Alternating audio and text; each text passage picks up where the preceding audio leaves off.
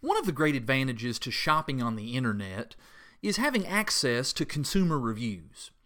No longer do you have to waste money buying products blindly or getting duped by brilliant marketing campaigns. No, instead, if you're unsure about a particular product, you can just go to walmart.com or amazon.com and you could read hundreds of people's experiences with that product and you can find out how they rated it.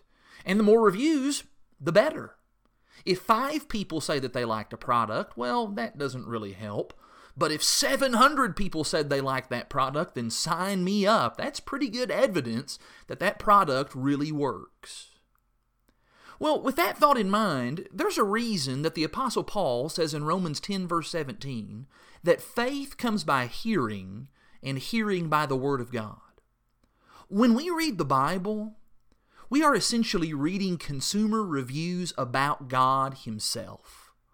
When our faith is weak and we're unsure about the trustworthiness or the reliability of God, we need to go back and read those historical accounts of thousands of people's experiences with God in the past.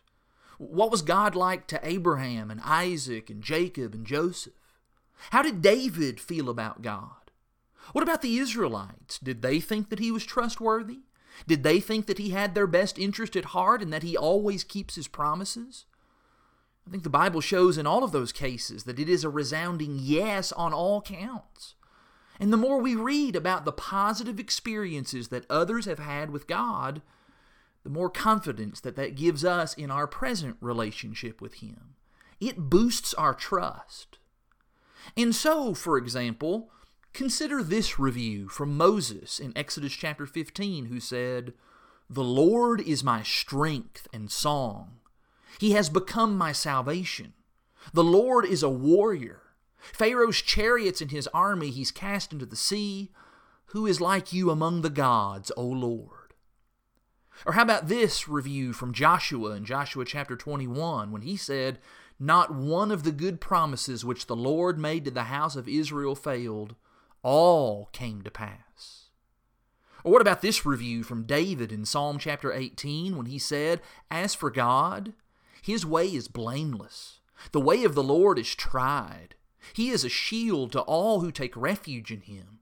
He makes my feet like hinds' feet, and he sets me upon high places. By my God, I can leap over a wall.